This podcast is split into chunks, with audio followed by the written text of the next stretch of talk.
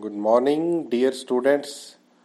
You are most welcome into the today's SST online class. Let us discuss quickly about the programs of the day which will be telecast on television or radio. Uh, students pen paper ਰੱਖੋ ਕੋਲ ਤੇ ਨਾਲ ਨਾਲ note ਕਰੀ ਜਾਓ time ਅੱਜ ਤੁਹਾਡੀ all India radio Patiala ਦੇ ਉੱਪਰ ਐਫਐਮ ਦੇ ਉੱਪਰ 8ਵੀਂ ਕਲਾਸ ਦਾ ਐਸਐਸਟੀ ਦਾ ਲੈਸਨ ਕੁਦਰਤੀ ਸਾਧਨ, ਭਾਗ ਦੂਜਾ। ਇਹ ਆਏਗਾ। ਇਹ ਲੈਸਨ ਅੱਗੇ ਵੀ ਚੱਲ ਰਿਹਾ ਹੈ। ਇਹ ਆਏਗਾ 11 ਵਜੇ ਤੇ 30 ਮਿੰਟ ਤੇ। 8ਵੀਂ ਕਲਾਸ ਐਸਐਸਟੀ ਦਾ ਕੁਦਰਤੀ ਸਾਧਨ, ਭਾਗ ਦੂਜਾ। 11 ਵਜੇ 30 ਮਿੰਟ ਤੇ ਸਵੇਰੇ।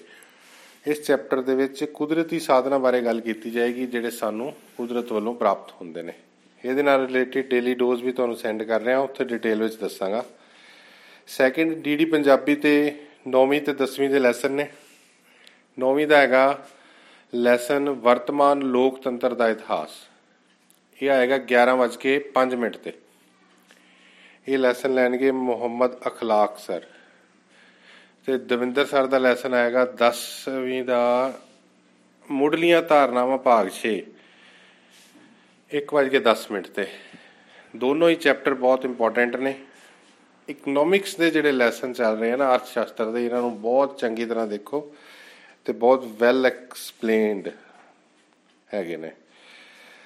ਤੇ ਫਿਰ 6ਵੀਂ ਕਲਾਸ ਦਾ 4:30 ਵਜੇ ਸਵੈਮ ਪ੍ਰਭਾ ਚੈਨਲ ਤੇ ਆਦ ਮਨੁੱਖ ਪੱਥਰ ਯੁੱਗ, ਠੀਕ ਹੈ? ਉਹੀ ਜਿਹੜੀ ਲੈਸਨ ਅੱਗੇ ਚੱਲ ਰਿਹਾ ਉਸ ਨੂੰ ਅੱਗੇ ਕੰਟੀਨਿਊ ਕੀਤਾ ਜਾਏਗਾ। ਤੇ ਹੁਣ ਅਸੀਂ ਡਿਸਕਸ ਕਰਦੇ ਹਾਂ ਅੱਜ ਦੀ ਡੇਲੀ ਡੋਜ਼ 6ਵੀਂ ਕਲਾਸ ਪਾਠ ਨੰਬਰ 1 ਪ੍ਰithvi ਸੂਰਜ ਪਰਿਵਾਰ ਦਾ ਅੰਗ। ਇਸ ਲੈਸਨ ਵਿੱਚ ਜਿਹੜੀਆਂ ਗੱਲਾਂ ਅੱਜ ਆਪਾਂ ਕਰਨੀਆਂ, ਉਹ ਹੈਗੀਆਂ ਨੇ ਕਿ ਸੂਰਜ ਪਰਿਵਾਰ ਦੇ ਵਿੱਚ ਜਿਹੜੇ ਗ੍ਰਹਿ ਜਾਂ ਉਪਗ੍ਰਹਿ ਨੇ, ਉਹ ਆਪਣੀ ਥਾਂ ਸਥਿਰ ਨਹੀਂ ਹੈਗੇ। ਇੱਕ ਤਾਂ ਉਹ ਆਪਣੇ ਧੁਰੇ ਦੁਆਲੇ ਚੱਕਰ ਕੱਟਦੇ ਆ ਤੇ ਦੂਸਰਾ ਉਹ ਆਪਣੇ ਪੰਧ ਦੇ ਵਿੱਚ ਚੱਕਰ ਕੱਟਦੇ ਨੇ। ਉਹ ਕਿਸ ਤਰ੍ਹਾਂ? ਜਿਸ ਤਰ੍ਹਾਂ ਗ੍ਰਹਿ ਜਿਹੜੇ ਨੇ, ਇਹ ਸੂਰਜ ਦੇ ਚੱਕਰ ਕੱਟਦੇ ਆ। ਅਤੇ ਉਪਗ੍ਰਹਿ ਜਿਹੜੇ ਹੁੰਦੇ ਨੇ, ਉਹ ਗ੍ਰਹਿ ਦੇ ਚੱਕਰ ਕੱਟਦੇ ਨੇ। ਤੇ ਇਸ ਚੱਕਰ ਕੱਟਣ ਦਾ ਜਾਂ ਪਰਿਕਰਮਾ ਕਰਨ ਦਾ ਕਾਰਨ ਕੀ ਹੁੰਦਾ ਉਹਨਾਂ ਦੀ ਗੁਰਤਾਕਰਨ ਸ਼ਕਤੀ ਹੁੰਦੀ ਹੈ। ਤੋਂ ਹੁਣ ਦੇਖਦੇ ਹਾਂ ਕਿ ਕਿਸ ਦਿਸ਼ਾ ਵਿੱਚ ਇਹ ਚੱਕਰ ਕੱਟਦੇ ਨੇ। ਜਿਹੜੇ ਗ੍ਰਹਿ ਨੇ, ਇਹ ਪੱਛਮ ਤੋਂ ਲੈ ਕੇ ਪੂਰਬ ਵੱਲ ਇਹ ਸੂਰਜ ਦੀ ਪਰਿਕਰਮਾ ਕਰਦੇ ਹਨ। ਲੇਕਿਨ ਇੱਕ ਸ਼ੁੱਕਰ ਗ੍ਰਹਿ ਹੈਗਾ, ਵੀਨਸ, ਜਿਹੜਾ ਕਿ ਪੂਰਬ ਤੋਂ ਪੱਛਮ ਵੱਲ ਘੁੰਮਦਾ ਹੈ। ਠੀਕ ਹੈ? ਤੇ ਧਰਤੀ ਸੂਰਜ ਦੁਆਲੇ ਆਪਣੀ ਪਰਿਕਰਮਾ ਪੂਰੀ ਕਰਦੀ ਹੈ 365 ਸਹੀ 1/4 ਦਿਨ ਵਿੱਚ। ਠੀਕ ਹੈ 365 ਦਿਨ ਪੂਰੇ ਤੇ ਇੱਕ ਚੌਥਾ ਹਿੱਸਾ ਦਿਨ ਦਾ। ਇੰਨਾ ਸਮਾਂ ਲੱਗਦਾ ਧਰਤੀ ਨੂੰ ਸੂਰਜ ਦਾ ਚੱਕਰ ਕੱਟਣ ਵਿੱਚ। ਜਿਹੜਾ ਬੁੱਧ ਗ੍ਰਹਿ ਇਹ ਸੂਰਜ ਦੇ ਸਭ ਤੋਂ ਨੇੜਲਾ ਗ੍ਰਹਿ ਹੈ ਅਤੇ ਇਹ 88 ਦਿਨਾਂ ਵਿੱਚ ਆਪਣੀ ਪਰਿਕਰਮਾ ਪੂਰੀ ਕਰਦਾ ਹੈ। ਓਕੇ? ਸੋ ਨੈਕਸਟ ਹੈਗਾ। ਕਿ ਪੁਰਾਣੇ ਟਾਈਮ ਦੇ ਜਿਹੜੇ ਲੋਕ ਸੀਗੇ, ਉਹ ਮੰਨਦੇ ਸੀਗੇ ਕਿ ਸੂਰਜ ਪਰਿਵਾਰ ਦੇ ਵਿੱਚ ਧਰਤੀ ਕੇਂਦਰ ਹੈ ਅਤੇ ਸੂਰਜ ਇਸ ਦੀ ਪਰਿਕਰਮਾ ਕਰਦਾ ਹੈ। ਲੇਕਿਨ ਦੋ ਵਿਗਿਆਨੀ ਸੀਗੇ ਬਾਅਦ ਵਿੱਚ ਆਏ, ਜਿਨ੍ਹਾਂ ਨੇ ਸਟੱਡੀ ਕੀਤੀ। ਇੱਕ ਦਾ ਨਾਮ ਸੀ ਕੋਪਰਨਿਕਸ ਤੇ ਇੱਕ ਦਾ ਨਾਮ ਸੀ ਗੈਲੀਲੀਓ। ਇਹਨਾਂ ਨੇ ਦੱਸਿਆ ਕਿ ਕੇਂਦਰ ਵਿੱਚ ਸੂਰਜ ਹੁੰਦਾ ਹੈ ਅਤੇ ਧਰਤੀ ਅਤੇ ਬਾਕੀ ਜਿੰਨੇ ਵੀ ਗ੍ਰਹਿ ਨੇ, ਇਹ ਸੂਰਜ ਦੇ ਚੱਕਰ ਕੱਟ ਰਹੇ ਨੇ। ਠੀਕ ਹੈ? ਤੇ ਚੰ드ਰਮਾ ਜਿਹੜਾ ਹੈ, ਇਹ ਧਰਤੀ ਦਾ ਉਪਗ੍ਰਹਿ ਹੈਗਾ।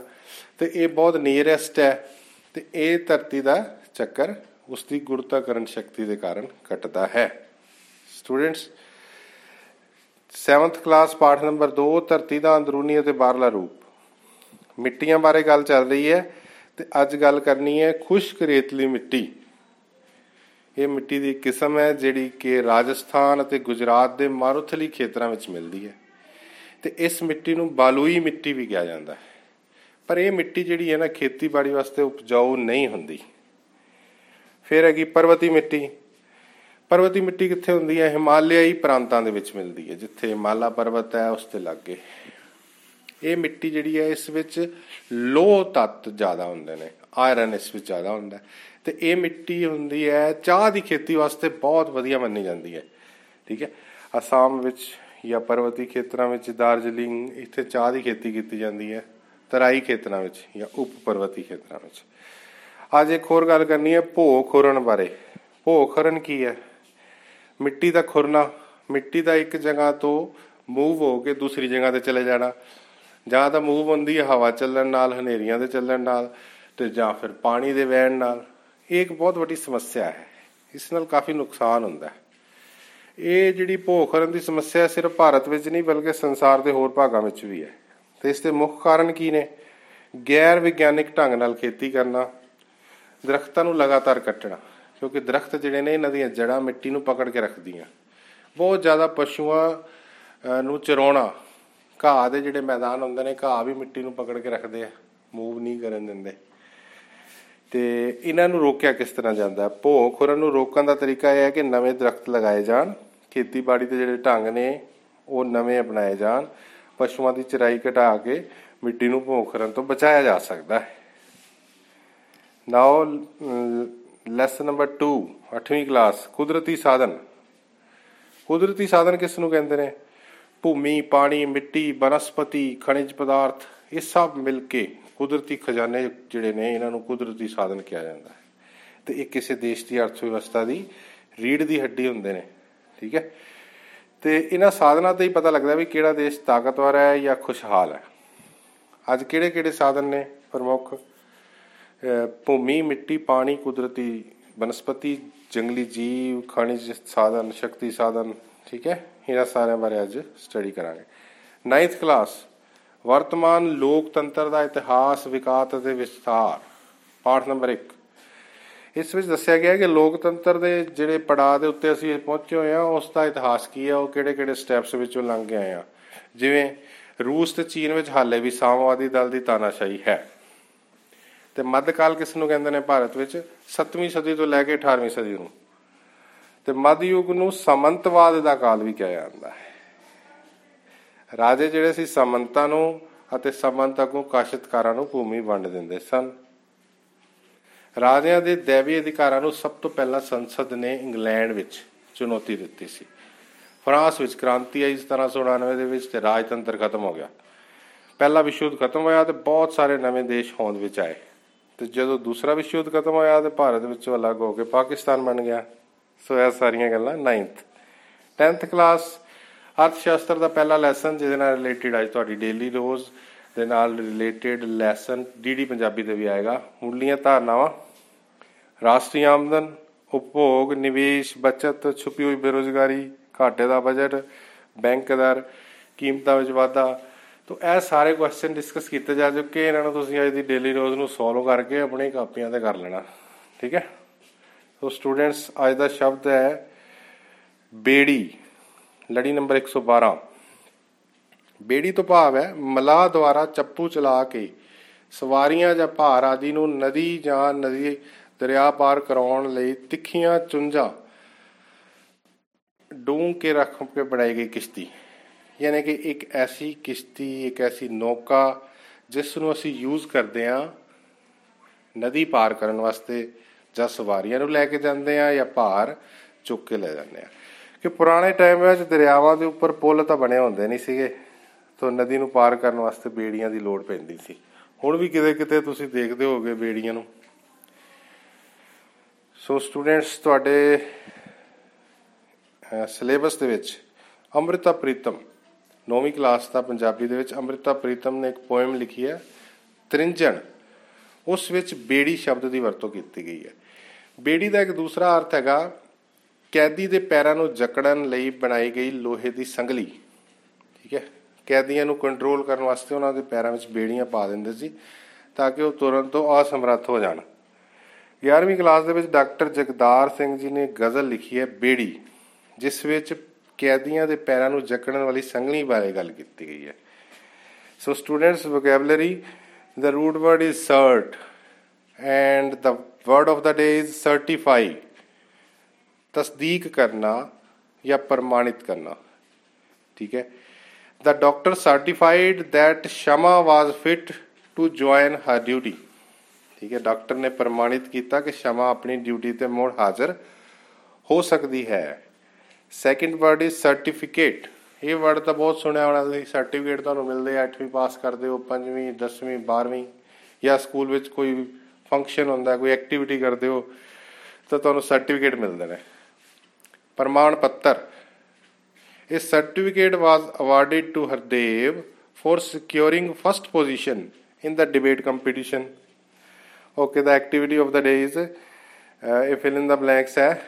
Her work was dash by the authorities and she was awarded a dash.